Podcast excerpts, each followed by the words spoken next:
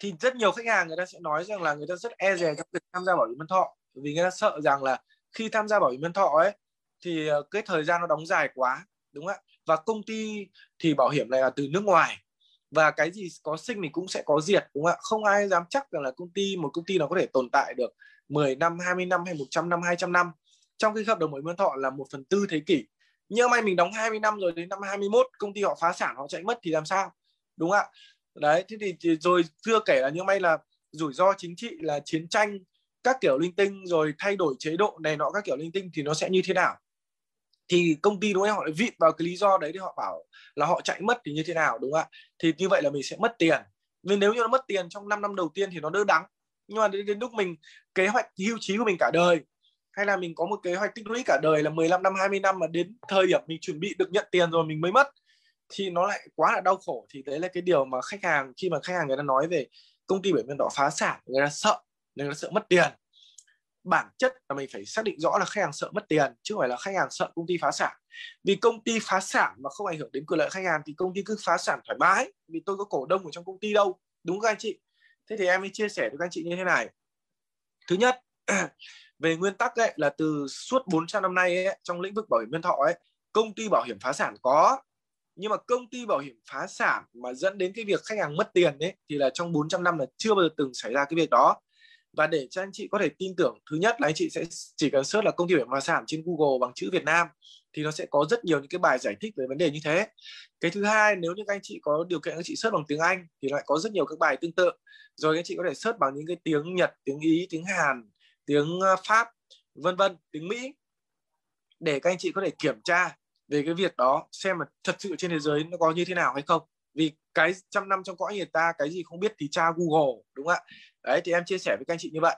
Thế còn về cái vấn đề là phá sản, tại sao công ty bảo hiểm nó không phá sản nhé? Cái thứ nhất là giả sử em nói về góc độ là công ty bảo hiểm nhân thọ Dai Chi Lai Việt Nam thôi, thì bản chất nó là một công ty bảo hiểm nước ngoài đầu tư tại thị trường Việt Nam. Và khi mà đầu tư thị trường Việt Nam, nó có những quy định như sau. Quy định thứ nhất là toàn bộ số tiền thu được của người dân Việt Nam chỉ được đầu tư tại nước sở tại tại nước Việt Nam thôi và người ta chỉ được cầm đồng lãi về thôi. Thế nên là nếu như trong trường hợp mà công ty họ có bùng ấy thì tiền nó vẫn nằm ở Việt Nam. Đúng không ạ? Nên không đi đâu cả. Người ta chỉ cầm đồng lãi về thôi. Và cái thứ hai ấy, là theo quy định của luật kinh doanh bảo hiểm nhân thọ là điều 4 chương 1 là nhà nước Việt Nam bảo hộ quyền và lợi ích hợp pháp của người tham gia bảo hiểm nhân thọ cũng như người kinh doanh bảo hiểm nhân thọ. Bởi vì sao ạ? Là bởi vì là khi mà không may có những vấn đề như thế thì một công ty bảo hiểm thọ Dai Chi Life muốn kinh doanh thị trường Việt Nam họ sẽ phải ký một cái vốn pháp định và một cái ký quỹ tối thiểu là 600 tỷ đồng và nó sẽ theo cái quy mô để đảm bảo cái biên khả năng thanh toán mà công ty họ tính. Ví dụ tại cái biên khả năng thanh toán là gì? Cái biên khả năng thanh toán là những khoản nợ mà công ty phải trả bao gồm là gì ạ? Thứ nhất đó là nợ không may khách hàng gặp phải rủi ro thì sẽ phải trả như thế nào? Thì cái này họ tính ra tỷ lệ. Đấy, ví dụ như là sử một nghìn người tham gia thì sẽ có ba người tử vong đúng không ạ? Bảy người bị tai nạn 8 người bị bệnh hiểm nghèo 100 triệu cái tiền này người kia này, họ sẽ tính cái tiền này ra và họ sẽ tính ra luôn. Theo cái mẫu số là 100 nghìn một triệu người thì nó sẽ chuẩn, kiểu như thế, được chưa ạ? Thế thì họ sẽ tính chuẩn ra công ty họ họ phải nộp cái cái cái đấy vào để đảm bảo cái khả năng thanh toán của ông lúc nào sẵn sàng. Cái thứ hai là khoản nợ của công ty là gì ạ? Là các giá trị đáo hạn. Khách hàng tham gia 15 năm 20 năm, họ đến ra đáo đáo trị đáo hạn thì năm sau đến giá trị đáo hạn thì cái đấy phải tính ra biên khả năng thanh toán. Thì cái biên khả năng thanh toán đến lúc nào cũng đảm bảo đủ cái lượng tiền mặt để chi trả tất cả những khoản tiền đó. Đấy nên là nếu như công ty họ không đủ khoản tiền đó thì bộ tài chính họ sẽ là gì ạ? stop ngay. Ông phải dừng hoạt động kinh doanh ngay và tôi sẽ cho ông 3 tháng để bổ sung cái biên khả năng thanh toán vào để cho nó đủ lớn. Thì biên khả năng thanh, thanh toán thì em không có slide đây nó giống kiểu đây là tài sản này tổng tài sản này. Được chưa ạ? Ở dưới đây là gì ạ?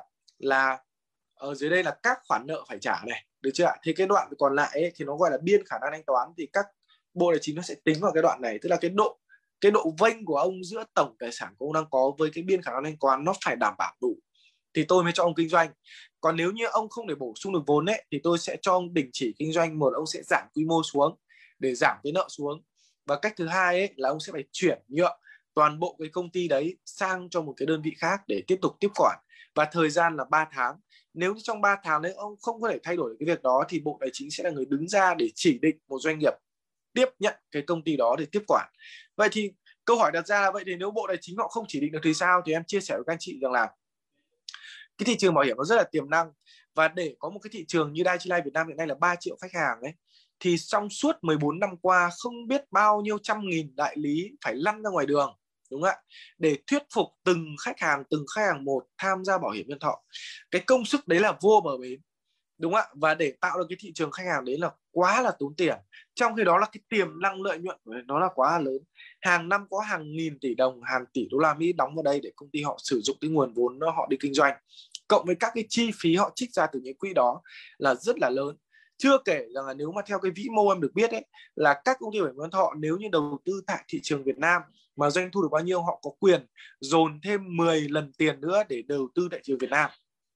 Em ví dụ, thằng Daiichi Lai Việt Nam đầu tư năm vừa rồi doanh thu là 15.500 tỷ thì theo quy định có thể là Daiichi Lai Nhật Bản họ có thể đầu tư vào thị trường Việt Nam là 155.000 tỷ để người ta có thể dựa theo cái công ty đó để họ đầu tư.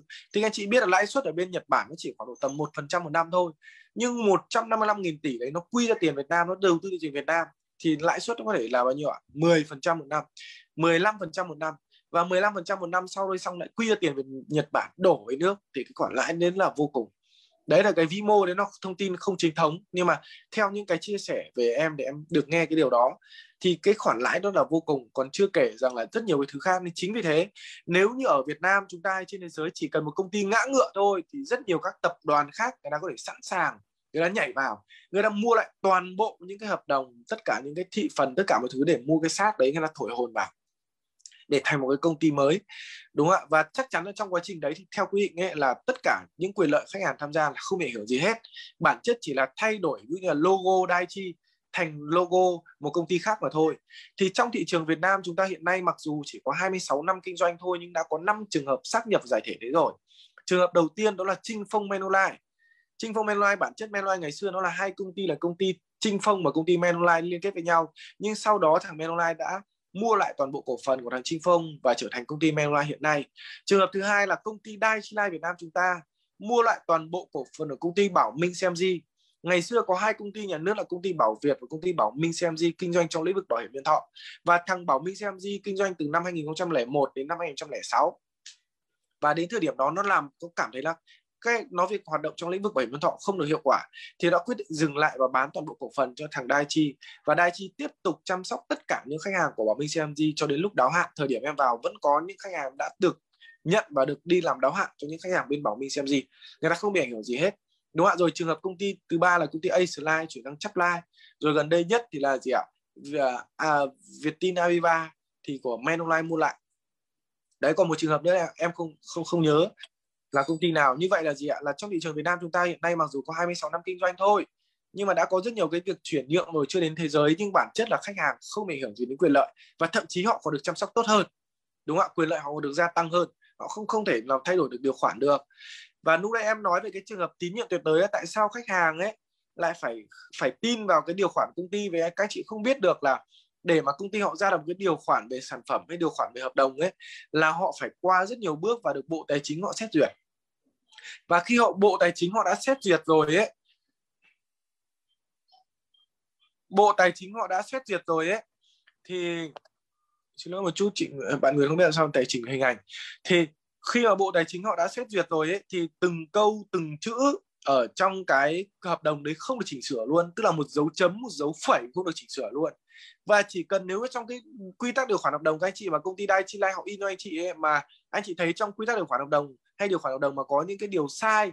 Anh chị hoàn toàn để kiện công ty luôn đúng không ạ? Vì pháp luật Việt Nam sinh ra để làm gì ạ? Để chúng ta có thể kiện. Và nếu chúng ta đúng ấy, thì trong cái luật kinh doanh hiểm nó có một cái này là nếu như có những điều khoản mập mờ thì sẽ được giải thích có lợi hơn cho phía bên mua bảo hiểm vì sao ạ? Vì công ty bảo hiểm nhân thọ có cả một cái tập đoàn người ta có một bộ máy nó là thế mạnh. Thế thì người bên bảo hiểm sẽ yếu thế hơn nên có một cái lợi thế như thế. Thì nếu như mà sai có thể kiện thoải mái không vấn đề gì hết thì để em chia sẻ với anh chị. Thế nên trong quy tắc điều khoản hợp đồng mình rất nhiều những khách hàng người ta hỏi rằng là ô em ơi sao quy tắc điều khoản hợp đồng không có dấu? Nhưng mà các anh chị mở quyển quy tắc hợp đồng ra đầu tiên nó sẽ có những cái gọi là gì ạ? Nó có những cái gọi là uh, được in theo uh, thông ừ, gọi là được theo thông tư này đúng không ạ? Theo điều khoản này, điều khoản kia nó ghi rõ ngay từ ban đầu tiên và họ cứ thế họ làm, không thể thay đổi được. Có những trường hợp khách hàng người ta hỏi rằng em ơi, sao hợp đồng của chị lại không có dấu tươi? Thì em chia sẻ luôn là báo cáo chị là doanh thu của công ty bảo hiểm nhân thọ Dai Chi Lai một một tháng là 500 tỷ. 500 tỷ mà cây sai trung bình của ngành nó khoảng 18 triệu. Như vậy một tháng công ty bảo hiểm Dai Chi Life sẽ ký được khoảng 22.000 hợp đồng. Mà 22.000 hợp đồng đấy mà mà giám đốc của Dai tổng giám đốc của Dai Chi Life độc có ký không ấy, chỉ chỉ có độc ăn xong mà ký thôi, thì mười mấy tiếng một ngày không làm được cái việc đấy. Nên chính vì thế là bộ tài chính họ mới duyệt cho cái chữ ký điện tử và cái đấy là theo luật kinh doanh bảo hiểm. Trong cái điều khoản 77 ấy, là cái gọi là, cái gọi là là hình thức của hợp đồng bảo hiểm nhân thọ nó quy định như thế là hợp lý và hoàn toàn có điều kiện pháp lý. Thì đây em mở rộng hơn một chút. Vậy thì em nói lại về câu chuyện là để mà mà công ty bảo hiểm nhân thọ phá sản ấy là gần như là không cửa. Tại sao như thế? Em nói tiếp đó là bên cạnh là khi khách hàng tham gia bảo hiểm ấy, thì công ty phải trích lập ra cái quỹ dự, vụ, dự phòng rủi ro. Để khi không may rủi ro xảy ra công ty bảo hiểm nhân thọ phải có cái quỹ đó để trả cho khách hàng. Quỹ đấy chưa đủ. Vì họ tính rằng là trong ngành bảo hiểm nhân thọ cứ 15 năm có một biến động nhỏ 60 năm có một biến động lớn. Và chính vì cái kinh nghiệm đó họ quy định rằng là một công ty bảo hiểm nhân thọ hàng năm sẽ phải nộp từ 0,5 cho đến 0,3 đến 0,5 uh, à, số tiền trên tổng tài sản của mình được chưa ạ? Để vào trong cái quỹ gọi là quỹ trích lập dự phòng rủi ro bảo vệ, quỹ bảo vệ người người tham gia bảo hiểm nhân thọ. Để làm gì ạ? Để để cái quỹ đấy khi nào, người ta quy định là nếu như khi nào ấy nó bằng 3% tổng tài sản của công ty thì có thể dừng lại không cần nộp nữa. Đấy là trong luật kinh doanh bảo hiểm nhân thọ. Để làm gì ạ? Để khi không may 15 năm có một biến động nhỏ mà công ty bảo hiểm nhân thọ, cái tỷ lệ rủi ro nó xảy ra cao hơn bình thường thì công ty bảo hiểm nhân thọ có thể sử dụng cái quỹ đó để giải quyết cái vấn đề trước mắt. 60 năm có một biến động lớn có thể dùng cái quỹ đó để giải quyết trước mắt. Đấy, người ta đã tính đến cái mức độ đấy rồi, các chị không biết đâu. Ngoài ra tiếp theo nữa là công ty bảo hiểm nhân thọ họ chỉ phá sản khi nào? Khi một là ăn thua lỗ, hai là chi trả quá nhiều. Vậy chi trả quá nhiều ấy là trong các trường hợp mà rủi ro nó phát sinh. Đó là như là chiến tranh có công bố, dịch bệnh thiên tai. Và chính vì điều đó nên là kinh doanh bảo hiểm họ họ duyệt cho cái việc là không trong trường hợp mà không may rủi ro xảy ra cho chiến tranh có công bố không công bố, hay là những cái dịch bệnh thiên tai, vân vân, thì là công ty bảo hiểm thọ họ sẽ có à, là sẽ không cần phải chi trả cho các trường hợp đó. Vì cái tỷ lệ rủi ro xảy ra quá nhiều. Ngoài những cái việc quyền lợi của những người tham gia ra thì còn những người không gặp phải rủi ro, người ta sẽ phải chịu chung số phận.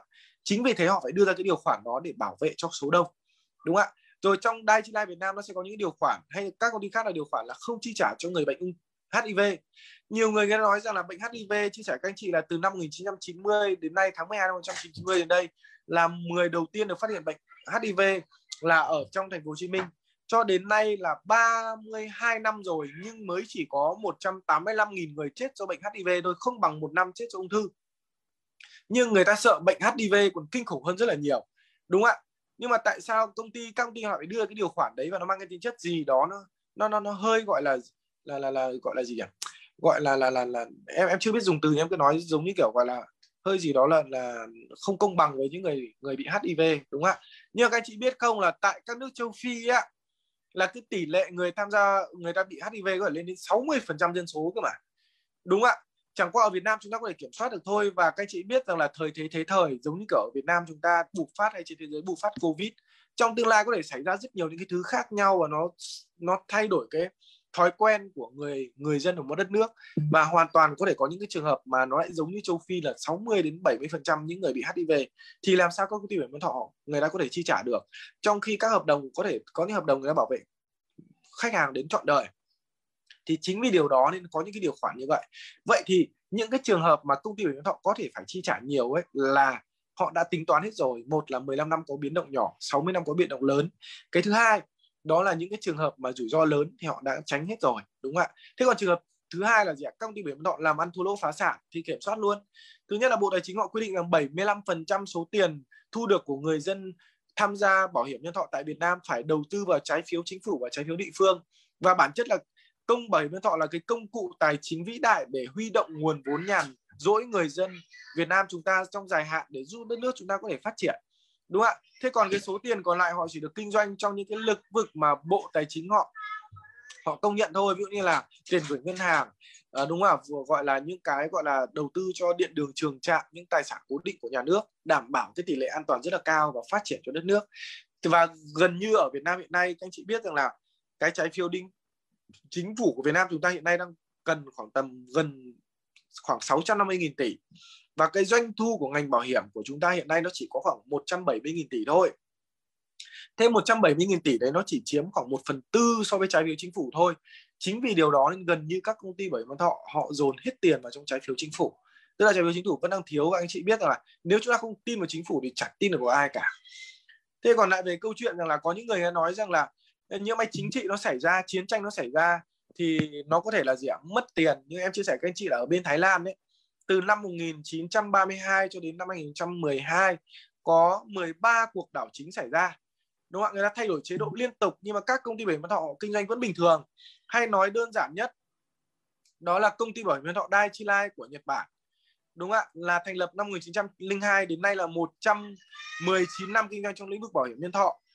Đấy, nhưng mà tuy nhiên rằng là gì ạ? Đã trải qua chiến tranh thế giới thứ nhất, chiến tranh thế giới thứ hai, đã bị ném bom và hai quả bom nguyên tử vào thành phố Kawasaki và Hiroshima. Như thế nhưng mà nhưng mà vẫn tồn tại bình thường. Thế chị biết rằng là không thể thay đổi chính trị vì vì sao ạ? Vì khi mà các nếu mà có thay đổi chính trị ấy, thì người dân nó vẫn phải phát triển bình thường. Đúng không ạ? Người dân vẫn phải phát triển đất nước vẫn phải phát triển bình thường chứ là lấy một cái đất nước chết để làm gì đúng không ạ? Vậy thì nó sẽ luôn có những thông lệ quốc tế. Và nếu như ông ấy mà không bảo vệ được những cái thông lệ quốc tế của thằng Daiichi Nhật Bản nó không bảo vệ nhá, thì thằng Mỹ hay các nước mạnh nó sẽ tẩy chay ngay. Nó cho thằng thằng Việt Nam mình gọi là đóng cửa kinh doanh ở nhà một mình. Không khác thì cái việc các anh chị là trồng rau nuôi lợn nuôi gà ở một mình không được giao thương với ai cả. Thì đời dân, đời đời đời sống người dân khổ, vô cùng khổ và không thể phát triển được. Nên dù có lên thay đổi chăng nữa thì nó vẫn phải chấp thuận theo những cái luật đã ký kết. Đúng không ạ? Và người ta vẫn phải bảo vệ những cái tổ chức kinh doanh để kinh doanh. Nên chính vì thế là các tổ chức kinh tế cũng như là bảo hiểm nhân thọ vẫn tồn tại bình thường. Nên cả chiến tranh xảy ra cũng không vấn đề gì hết. Còn em nói thật ra nếu chúng ta mà chiến tranh xảy ra thì cái mạng chúng chắc giữ được cái nhà chúng chắc giữ được. Chứ còn cái hợp đồng bảo hiểm nhân thọ có đóng có vài tiền thì tính gì đúng không ạ? Thế còn có những khách hàng người ta bảo rằng là uh, tham gia bảo hiểm nhân thọ sợ phá sản sợ mất tiền thì em chia sẻ luôn. Uh, tổng doanh thu của ngành bảo hiểm nhân thọ năm 2020 nó rơi vào khoảng 170.000 tỷ. 170.000 tỷ là một số tiền rất lớn và có hàng triệu người và đến 7 8 triệu người đóng tiền vào vào ngành bảo hiểm nhân thọ để để tin tưởng. Nên người ta đóng 170.000 tỷ nó không lo rồi thôi. Nên mình đóng có 18 triệu 20 triệu, đúng không ạ 100 triệu 200 triệu, nó là cái gì ở trong đấy đâu mình lại phải lo và cái thứ hai là với một cái số lượng khách hàng tham gia như thế, nhiều người hay nói với nhau rằng là chỉ có người thừa tiền mới tham gia bảo hiểm thọ, tức là người thừa tiền là người giàu, đúng không ạ mà người giàu, người ta là những người có trí thức người ta có những người có quan hệ mà người ta lại còn mua bảo hiểm thọ, mà mình lại không mua bảo hiểm thọ. Mình lại nhìn nhận ra những vấn đề đó, mà người ta có tri thức, người ta lại hiểu biết, mà người ta lại không nhìn nhận vấn đề đấy. Chẳng lẽ mình lại giỏi hơn người ta mà mình lại nghèo hơn người ta? Thế là em giải thích cặn kẽ về cái việc gọi là là bảo hiểm nhân thọ có thể phá sản hay không. Thì gần như là để mà khách hàng bảo hiểm nhân thọ phá sản thì gần như là không thể. Đấy, nên chính vì thế là trong 400 năm kinh doanh ở lĩnh vực bảo hiểm nhân thọ chưa công ty bảo hiểm phá sản là cả. Và em sẽ mở rộng cho anh chị một chút về kiến thức. Đó là gì ạ? Năm 1946 tại Ấn Độ công ty Prudential ấy là thời điểm đó là có một cái thời điểm phong trào gọi là uh, Ấn Độ nó bài bài bài xích là các cái nước đế quốc. Và nó đuổi uh, công ty Prudential ra khỏi nước là vì thuộc nước Anh. Đế quốc Anh thì nó đuổi ra khỏi nước. Và đứng trước cái tình huống đó thì công ty Prudential là gì họ phải bắt buộc rút về nước. Nhưng rút về nước thì thế là do cái chính trị đúng không ạ? Nên người ta hoàn toàn có thể đổ lỗi như thế. Và những khách hàng đã tham gia bảo hiểm nhân thọ ấy thì người ta hoàn toàn có thể là uh, tôi chỉ trả lại những cái phần gì mà sau khi tôi trừ đi chi phí thôi theo cái cái cái điều khoản giống như ông hủy hợp đồng ấy. Nhưng mà công ty Prudential họ không làm như thế. Họ đã làm gì ạ? Họ đã trả lại toàn bộ số tiền khách hàng đã đóng. Uh, và đối với những khách hàng nào mà đã đóng đủ lâu rồi thì họ sẽ trả toàn bộ số tiền đã đóng cộng với lãi luôn. Còn nếu không nhé thì nó sẽ phải trả lại toàn bộ số tiền. Như em đóng 5 năm là được uh, mỗi năm đóng 20 triệu được 100 triệu họ trả lại 100 triệu luôn. Họ chấp nhận chi phí luôn và đến tận 4 à, 53 năm sau là đến năm 1999 là công ty Prudential mới được quay trở lại đất nước Ấn Độ để kinh doanh trong lĩnh vực bảo hiểm nhân thọ. Và kể từ đó cho đến nay thì công ty Prudential đã trở thành tập đoàn lớn nhất ở trong Ấn Độ cho đến bây giờ luôn. Là người dân người ta hoàn toàn tin tưởng luôn. Là cái tầm nhìn của các công ty bảo hiểm nhân thọ người ta lên đến hàng trăm năm nhưng ngoài hàng chục năm đâu các anh chị ạ. Tiếp là là năm 2001 là có tập đoàn Chioda là tập đoàn của Nhật. Và tập đoàn Chiyoda đấy là một tập đoàn lớn nhất của Nhật Bản kinh doanh trong lĩnh vực bảo hiểm nhân thọ tại điểm năm 2001 luôn. Như thế nào nhưng hiểu nôm na, tập đoàn đấy đã rơi vào trong một cái tình trạng khủng hoảng và nó dẫn đến cái vấn đề là nợ 25 tỷ đô la Mỹ và đứng trước nguy cơ phá sản. Thì trước nguy cơ phá sản đó thì chính tập đoàn AIG của Mỹ là trong lĩnh vực bảo hiểm nhân thọ là tập đoàn rất là lớn ở Mỹ và chính là công ty AIA ở Việt Nam chúng ta đấy là tập đoàn con công ty con của tương tự AIG ờ, của Mỹ đấy, họ đã chấp nhận bỏ ra 25 tỷ đô, mua lại toàn bộ cái số nợ đấy để tiếp tục duy trì và không cho công ty Bảy Vân Thọ phá sản, đảm bảo toàn bộ cái quyền lợi của khách hàng và duy trì đến bây giờ. Tức là thậm chí đến trong ngành với nhau, người ta còn bảo vệ nhau để không để cho một cái tiếng tăm nào đó liên quan đến cái lướt bảo hiểm nhân thọ. Người ta có những tầm nhìn như vậy. Và các anh chị biết rằng là 18 tập đoàn uh, nước ngoài kinh doanh thị trường Việt Nam toàn những tập đoàn cực kỳ lớn. Tập đoàn Dai Chi Life Việt Nam chúng ta đang quản lý tổng tài sản lên đến là bao nhiêu ạ? 528 tỷ đô la Mỹ. Và doanh thu của năm 2019 là 50 50,1 tỷ đô la Mỹ. 50,1 tỷ đô la Mỹ các anh chị biết là năm 2019 công ty Dai Chi Life Việt Nam doanh thu chỉ có 13.500 tỷ thôi tương đương với 0,5 tỷ đô la Mỹ nó chỉ chiếm 1 phần 100 của tập đoàn Daiichi Nhật Bản trên thế giới đấy các anh chị ạ. Không là cái đinh gì cả. Đấy và cái cái cái cái tổng tài sản của Daiichi Nhật Bản ấy, chỉ yếu là người dân Việt Nam chúng ta có bao tiền bơm sẵn sàng bơm bấy nhiêu. Chẳng qua là là nó có những cái mặt hạn chế và kinh doanh chưa phát triển thôi nên chúng ta làm trong nghề bảo hiểm chúng ta hoàn toàn yên tâm. Thì đây em chia sẻ cho anh chị mở rộng. Về cái vấn đề là trên thế giới các tập đoàn họ đều đều tồn tại trên 100 năm. Tập đoàn Manulife cũng là thành lập từ năm 1890 đấy ạ đến nay cũng là đến 130 mấy năm rồi, chứ không ít đâu. Nhưng người ta trải qua bao nhiêu cuộc chiến tranh, đúng không ạ? Bao nhiêu cuộc đảo chính, tất cả mọi thứ, bao nhiêu cuộc khủng hoảng thế giới, các tập đoàn tài chính bảo hiểm họ vẫn cứ đứng vững như vậy. Thế nên về vấn đề phá sản nhá, thì ngày hôm nay em chia sẻ với anh chị như thế là clear. Và cái thứ hai nữa là nếu mà nói về phá sản ấy, thì em nói thật với anh chị, bản chất nó chỉ là mất tiền thôi nhưng mà nếu như anh chị mà tham gia hợp đồng khoảng 20 triệu đồng mà anh chị sợ mất 20 triệu đồng, thì anh chị phải nghĩ về một điều này là nếu như ngay ngày mai rủi ro xảy ra, làm cho thu nhập của mình lập tức bằng không, đột ngột bằng không ở viễn không để phục hồi, thì tiền đâu để mà trang trải chi phí cuộc sống gia đình hàng ngày, tiền đâu để mà nuôi con, tiền đâu mà để báo hiếu bố mẹ già. Đúng không ạ? Thì chúng ta, những cái rủi ro gần ấy thì mình lo được, mình không lo, mình lại lo những cái việc xa. Như là công ty bảy mươi thọ phá sản hay là nhà nước chiến tranh xảy ra thì đừng lo cái việc đấy. Vì em nói chị luôn, cái tỷ lệ rủi ro công ty bảy mươi thọ phá sản có, nhưng mà tỷ lệ nó rất là thấp, cực kỳ thấp luôn. Nhưng mà em chỉ biết là cái tỷ lệ về những rủi ro thì của Việt Nam chúng ta rất nhiều. Một năm có 165.000 người, một năm có 165.000 người mắc bệnh ung thư mới 115.000 người tử vong do bệnh ung thư. Việt Nam chúng ta hiện nay có 5 triệu người bệnh bị 5 triệu người bị tiểu đường 55.000 người chết do tiểu đường hàng năm Việt Nam chúng ta hiện nay đang có 5 triệu người bị suy thận và 800.000 người đang phải chạy thận Việt Nam chúng ta một năm có 200.000 người chết do tim mạch 125.000 người tàn phế do tim mạch. Việt Nam chúng ta hiện nay có 18.000 người chết do bệnh gan, 21.000 người chết do bệnh phổi. Việt Nam chúng ta hiện nay có khoảng 9.168 người chết do tai nạn giao thông, khoảng 27.000 người bị tàn phế do tai nạn giao thông. Tức là cái tỷ lệ rủi ro nó xảy ra nhiều như thế. Là cái lo trước mắt mình còn chưa lo xong, đến cuộc sống gia đình mình còn chưa lo xong. Thì tại sao mình lại phải lo những việc như kia? Và cái giá trị của bảo hiểm nhân thọ là gì ạ? Giá trị bảo hiểm nhân thọ nó không phải là tiết kiệm, nó cũng không phải là bảo vệ giá trị cao cả của một hợp đồng bảo hiểm nhân thọ đó là thể hiện trách nhiệm của mình đối với bản thân mình và những người thân trong gia đình mình đúng không ạ và giá trị cao cả hơn nữa đó là những người người ta biết hoạch định về tài, tài chính biết thiết lập một cái mục tiêu tài chính cho mình hàng tháng hàng năm và cả đời người ta phải biết là phải mua bảo hiểm nhân thọ. Vì cuộc đời chúng ta là sinh ra để kiếm tiền rồi giữ tiền rồi nhân tiền thì bảo hiểm nhân thọ nó là cái phương pháp để chúng ta có thể giữ tiền. Để bao nhiêu công sức chúng ta kiếm tiền rồi chúng ta không phải đổ sông xuống bể hai tay dơ vào bác sĩ để mà lo chữa trị bệnh thì đó là bảo hiểm nhân thọ.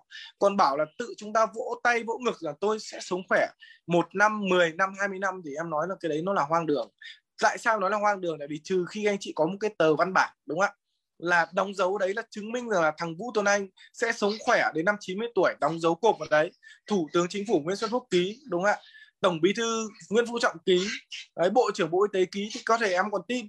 Nhưng chứ còn nếu như mà anh chỉ nói mồm thì ai tin? Nó không khác gì cái việc là em vay anh chị một tỷ mà em bảo anh chị ơi cho em vay mồm được không? Thì làm sao mà vay được? Nên tất cả mọi thứ nó phải văn bản. Vậy nếu anh chị không có cái văn bản đó thì không có cái cơ sở gì để mà các anh chị, gọi là gì ạ? yên tâm là mình rủi ro.